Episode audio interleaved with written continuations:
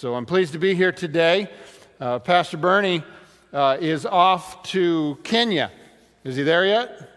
Not yet. He's still on his way.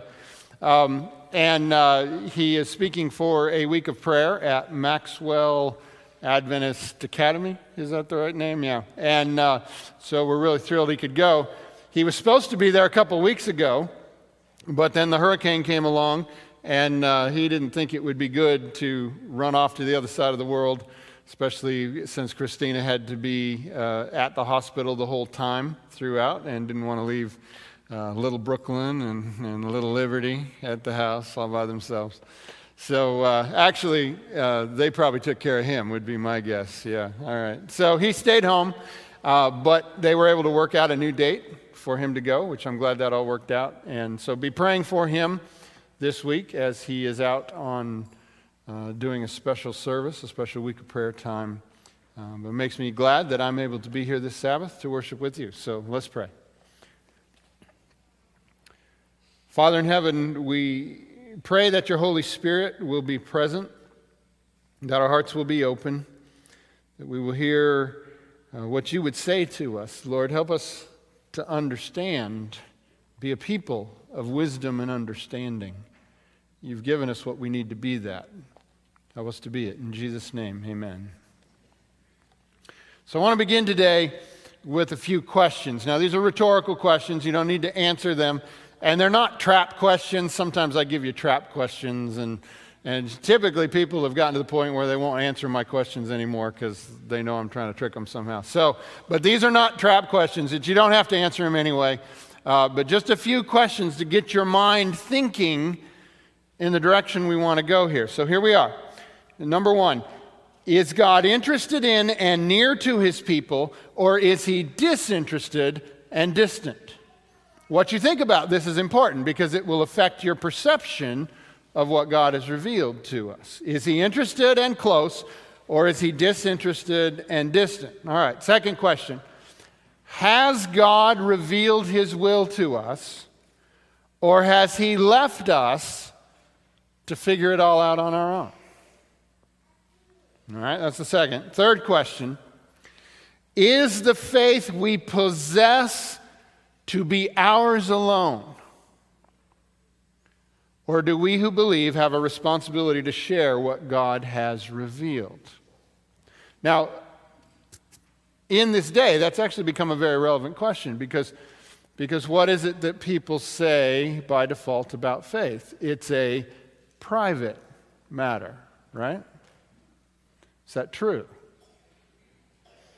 I want us to consider Deuteronomy chapter 4 today, and I want us to consider this passage in the context of those questions. Is God distant or near? Has he revealed things or left us to figure it out? Is faith ours alone? Or does he expect us to pass it on? So, Deuteronomy 4, verse 1 Now, Israel, this is Moses talking. Now, Israel, hear the decrees and laws I am about to teach you. Follow them so that you may live and may go in and take possession of the land the Lord, the God of your ancestors, is giving you do not add to what I command you, and do not subtract from it, but keep the commands of the Lord your God that I give you. So, as I mentioned, this is Moses speaking. And the words of Moses that are recorded in the book of Deuteronomy, the whole book of Deuteronomy, will be essentially his last message to the children of Israel. Because if you remember this story, Moses does not actually lead the children of Israel into the promised land. It's Joshua that takes them across the river. And you come through the book of Numbers, and there's mix of history and other things in there, and you get to Deuteronomy. Most of Deuteronomy is not a history, it's teaching. It's a giving of the law. And of these words that Moses says to them, I find of particular interest verse 2. Did you notice these words when we read them? Listen to this again. He says, Do not add to what I command you, and do not subtract from it, but keep the commands of the Lord your God that I give you. Now, there's two things I want you to notice here. First of all, that these are commands of the Lord. And secondly, that the people are not to add to it, nor are they to take away from it. Now, this idea that these words are important, they shouldn't be added to, and they shouldn't be taken away from, will be echoed again by the Apostle John when he writes the book of Revelation well over a thousand years later on. Revelation 22, verse 18, John will write, I warn everyone who hears the words of the prophecy of this scroll. If anyone adds anything to them, God will add to that person the plagues described in this scroll. And if anyone takes words away from this scroll of prophecy, God will take away from that person any share in the tree of life and in the holy city, which are described in the scroll. So the essential point in both places is clear enough. God has revealed important information that is supposed to alter the way we live our lives. But we must fight against the desire to add to his words, even if we think by doing so we're bringing clarity, or subtract from his words, even if we think by doing so we're staying relevant. We're not to add to his word or take away from it. And from this, we can and should discern an approach to the things God has revealed and given us that can and should be a rule for us. So, these two things number one, receive all that the Lord has given us in His Word, not just the parts we like, the whole thing. And number two, do not add to what the Lord has given us, even if we think by doing so we're helping. But we also need to be aware of another trap that of attempting to know beyond what God has revealed. Moses will address this later in the book of Deuteronomy. Deuteronomy 29, verse 29 says, The secret things belong to the Lord our God. To whom does the secret things belong? Who is it? The Lord our God. But the things revealed belong to who? Us. Is it just us? No. Belong to us and to our children forever. Why? That we may follow all the words of this law. The secret things belong to God, but the revealed things belong to us and to our children. These words are a challenge to us, are they not? For how often have we decried God concerning the things that remain secret and have not been made known to us, yet totally neglect to study and know everything that He has revealed and made known to us? We spend our time trying to find out the secret things totally neglecting that which we have that is ours. We want that that is God's. But we don't take time to know that which is ours. What do I mean? Well, stuff like this the secret things.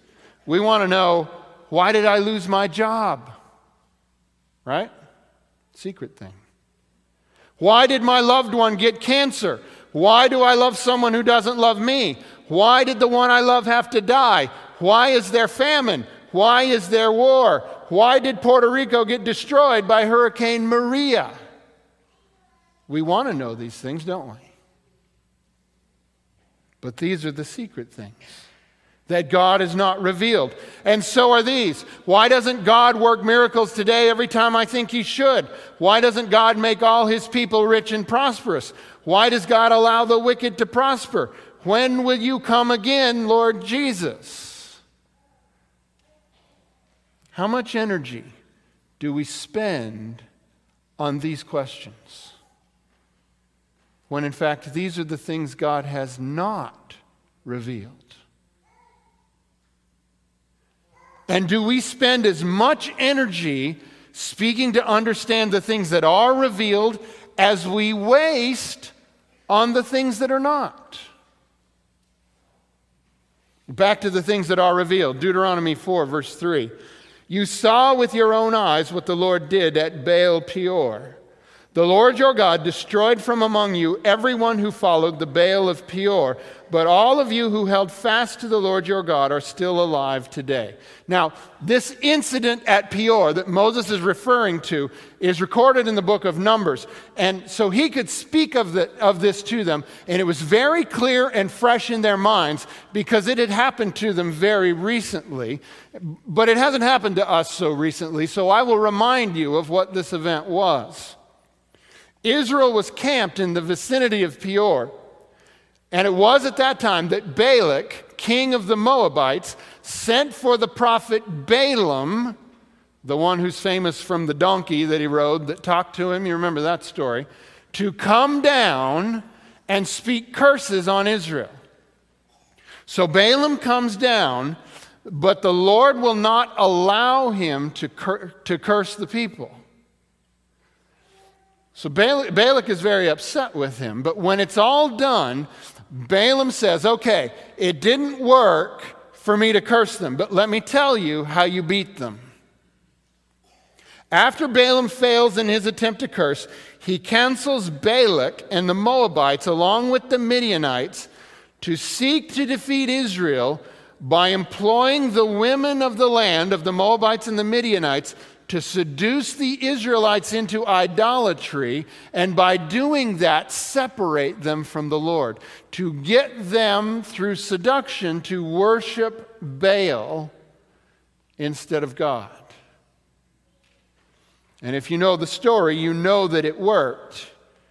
And when the people became separated from God, a plague broke out among them, and many of the people died. Why did it happen? It happened because the people did not hold fast to what had been revealed, to the things they'd been taught. It was as if many of them totally forgot the things that God had taught them through Moses. We go back to Deuteronomy 4, verse 5. See, I have taught you decrees and laws as the Lord my God commanded me, so that you may follow them in the land you are entering to take possession of. Observe them carefully, for this will show your wisdom and understanding to the nations, who will hear about all these decrees and say, Surely this great nation is a wise and understanding people. Now, there's an interesting point here that too often I think we miss whenever we start talking about the laws and the decrees that the Lord has given. And in my mind, this is how it goes. This is how we miss the point. When we think of laws and decrees of the Lord, we tend to self center them, thinking in terms of what I must do to satisfy God's lengthy list of requirements for me. In this context, the laws and the decrees of the Lord become to us very onerous and very burdensome. And we come to perceive the purpose of obedience to be so that I might be good enough to be saved. And in this context, the revealed things, as in the teachings of the Lord, become to us a curse as opposed to a blessing something we have to adhere to, or else our vindictive God will get mad and come along and destroy our otherwise happy little lives of disobedience. There's a problem with that saying, isn't there? Because the truth is, there is no such thing as a happy little life of disobedience. This thinking is fatally flawed, for you see, God hasn't just revealed to us an arbitrary list of things we have to do in order to satisfy Him. What God has truly revealed to us in His laws is the way that humans were created to live in the first place. He has revealed the only way we can live and be truly successful, truly impactful with our lives, and yes, truly happy. And when any group of people comes to understand this and live according to the blessing of what has been revealed, rather than living in the revelation as though it were a curse, the impact upon those people is very powerful. Not just within the community, but even stretching beyond the community. Did you notice the words in verse 6? Deuteronomy 4 6. Observe them carefully. What is them? The things revealed. Observe them carefully, for this will show your what? Wisdom and understanding to who? To the nations, who will hear about all these decrees and say, Surely this is a great nation. Surely this great nation is a wise and understanding people. The purpose of all that the Lord had revealed to Israel was so that by observing what the Lord had revealed, Israel would become a great nation, impacting the world and making the nations of the world jealous that Israel had a God that was so good that he gave them inside information on how to live and succeed and be happy. The laws that the Lord has given you are not a curse upon your life to cause you pain and misery. The laws that the Lord has given you is inside information that the nations don't know. So that you can be successful and happy. Verse 7 what other nation is so great as to have their gods near them the way the Lord our God is near us whenever we pray to him? And what other nation is so great as to have righteous decrees and laws as this body of laws I am setting before you? No other nation was let in like Israel was on what manner of life will bring success and joy. The laws and decrees that the Lord revealed were supposed to have been a great blessing to the people. In fact, based solely on the laws the Lord set before them, Israel should have been the greatest nation on the earth, based solely on the laws. If they just lived according to the laws, they would have been the greatest nation ever to be on the earth. But alas, it is hard to be faithful when what faithfulness requires is that we go against our selfish inclinations. You know what I'm talking about? That's how it is for me. It is very hard for me to be faithful to my long term good when what I want is a short term pleasure.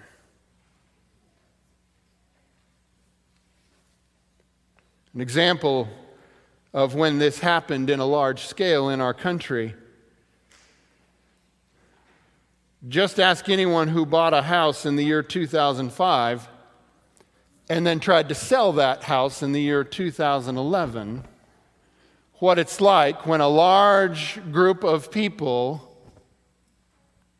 invest themselves in what they think will be short term good instead of what will be long term good. You remember the, the whole housing crisis? Maybe, maybe you were too young for that. But we bought a house in 2005 and we thought we got a really good deal on it. We bought that house for about $160,000. When we tried to sell it in 2011, it was worth $100,000. Why? Well, because a whole bunch of people made a whole bunch of decisions for short term gain without any thought at all about what was going to happen in the long run. That's what happens to a nation when it doesn't live according to the laws of long term good. That's a negative contemporary example. Let me give you a positive contemporary example of what long term faithfulness can achieve. I call to your mind again the National Geographic study of places in the world where people live statistically longer than the norm. Have you heard of that study? It's been out for a few years now. Certain zones in the world where this happens. Well, it just so happens that the people in Loma Linda, California, live longer than statistics say they should. And why has that happened? Well, they live longer because a majority of the population of Loma Linda, California has long term lived according to health principles revealed to the Seventh day Adventist Church through the Bible and through Ellen White. That's why. Long term faithfulness to what is revealed has resulted in a notable difference. And sure enough, the nations took note of that. Now, it's not the only spot, there were other spots too. But the nations took note of that. Now, I admit, longevity in Loma Linda is but a scratching of the surface of the blessing the Lord longs to see brought about by a full ranging faithfulness, not just faithfulness in an area of diet and exercise, but a full ranging faithfulness to what God has revealed. Longevity is just a beginning of, the, of what God would like to accomplish in His people. If we would just be faithful to what He's revealed. Deuteronomy 4, verse 6 Observe them carefully, these revealed things, for this will show your wisdom and understanding to the nations. Now, if our observing what God has revealed shows our wisdom, then what does not observing what God has revealed show? Foolishness?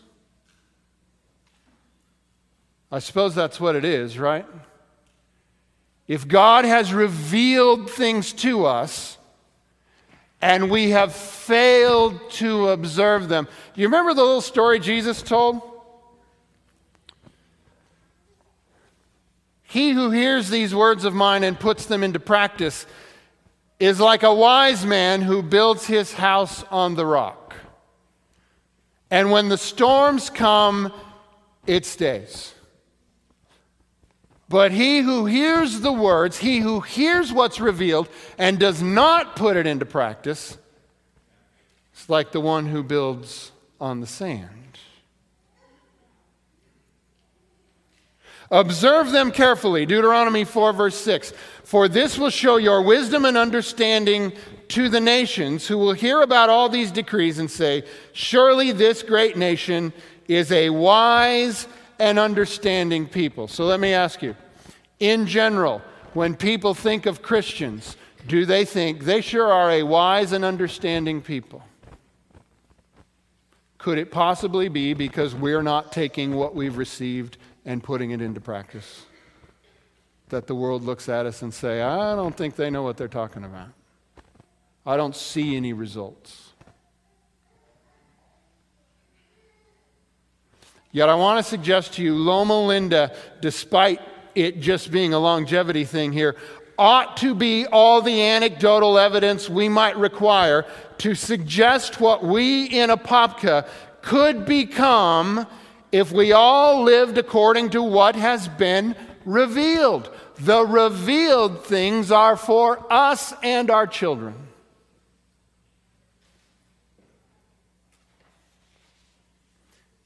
and what we could become, I believe, is far more than just living to a healthy 100. All of which brings us to the real point I want to make today. The point that comes next in Deuteronomy 4, verse 9. Only be careful and watch yourselves closely so that you do not forget the things your eyes have seen or let them fade from your heart as long as you live. Teach them to your children and to their children after them. So here's the thing there are many secret things of God that we will never know. So maybe we should make peace with that. There are many secret things of God we're never going to know. But there also is so much that God in His wisdom has revealed. And I would even go so far as to suggest to you these points. If you need it, God has revealed it. If you need it, God has revealed it. If it's secret, you don't need it. See if you can remember this next time you go to God and He just isn't forthcoming with what it is you wanted to know. Can you trust Him to reveal what you need? I want to reiterate that first point, lest we fixate on the second. If you need it, God has revealed it. But what God has revealed will be of no use to you if you don't learn it, keep it fresh in your mind, and never forget it. So let me ask you this What is the primary source God has given us that contains the revealed knowledge we need? What is it? The Bible. Exactly. It's not the only because God will work with us one on one in prayer. God will also work with us in groups. Sometimes He will give us a word from someone else that's specific to our lives right now. Those other settings don't rise to the level of the Bible. We don't write them into the margin as now they're the Bible. But there are other ways He does speak to us in our lives. But the primary way is the Bible. Now, which parts of the Bible? Just the parts I like? No, don't take anything away. Should I read the Bible or should I just read commentaries on the Bible? No, don't add to it. Read and know the Word of God for yourself. How are you going to know it? You got to read it. How are you going to keep it fresh? You got to keep doing it. You're never done. You start again. And he continues to reveal to you more and more and more every time. Yet, even if you were to memorize the fullness of the Bible, know everything there was to know in it, and institute it in your life perfectly, you're still not done because he also says, pass it on to your children. Even if you never get to perfection in knowledge and perfection in behavior, still pass it on to your children. Teach what is revealed to your children and your children's children. So I want to return to those questions I asked you at the beginning as we close today. Is God interested in and near to his people, or is he disinterested and distant? God has revealed everything we need to know. He is close. This text talks about how the nations will be amazed and jealous of a people who've been given such wise laws and who live according to it. They must have a God that really loves them and is close. I wish we had a God like they did. That's what happens.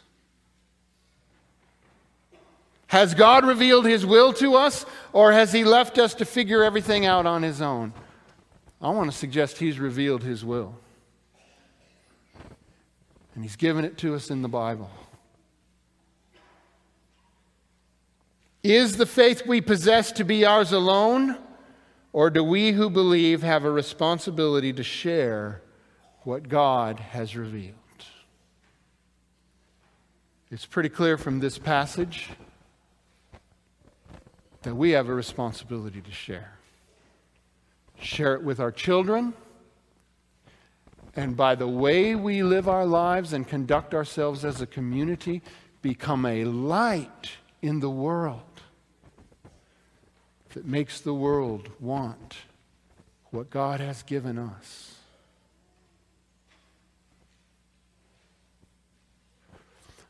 So, as we close, I want to call you to a couple commitments today. The first one is based on Deuteronomy 29 29. The secret things belong to God, but the revealed things belong to us and to our children. Number one, stop begging God to tell you the secret things. He may choose to reveal them according to his purpose, but stop wasting so much energy on the secret things. Number two, start putting that energy into the revealed things. Before you beg God to give you the answers to the secret things, show that you are willing to invest yourself in what He's already given. Yes, that means regular time spent reading God's Word. Third, commit yourself to living according to what's been revealed. Don't just be a hearer of the Word, be a hearer and a doer. That's what will cause the world to say, wow. You are wise and have understanding. And fourth, commit to passing these things on to your children. Now, not everybody here is in the same situation with children. Some have grown children, some have very young children, some have no children at all. Okay, it's pretty obvious to those of you with young children what this means. Pass these things on. Those of you with older children, it's probably a little trickier and in some ways, passing it on by being faithful to your own convictions might be the primary way you can. But still, pass it on as you can. To those of you who don't have children, partner with the people of this church to pass it to the next generation in whatever way you can. Maybe that means you volunteer to teach in a Sabbath school. Maybe that means you participate in a building project. To that end, I want to encourage you all that we are getting close to literally starting our building project. The building committee met this last week, talked, and it looks like sometime in November, everything is going to be finalized. There's been a lot of talk of support and a lot of shown support in different ways throughout the community. Unfortunately, we haven't really moved the charts too much recently.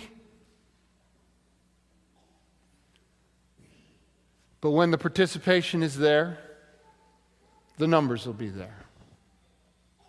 And the Lord will get this done. But as it was said in the book of Esther, Mordecai said, The Lord will bring a deliverance for his people. The only question is, are you going to be a part of it or not?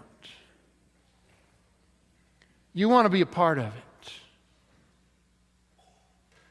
I believe this project is one of those things the Lord has revealed to us that He wants done.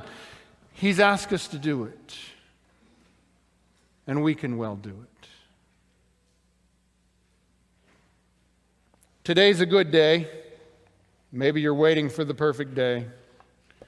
You have a card. Make a commitment. Let's get it done. The revealed things belong to us and to our children. Let's do everything we can to believe the faith, live the faith, and pass that faith to our kids. Let's pray. Father in heaven, I thank you for what has been revealed. And today, Lord, we commit ourselves to the things that are revealed. That we will focus our minds on learning and knowing those things and living our lives aligned with what you've revealed and told us. Lord, we commit ourselves to passing these things to our children, that the faith might pass on through the generations.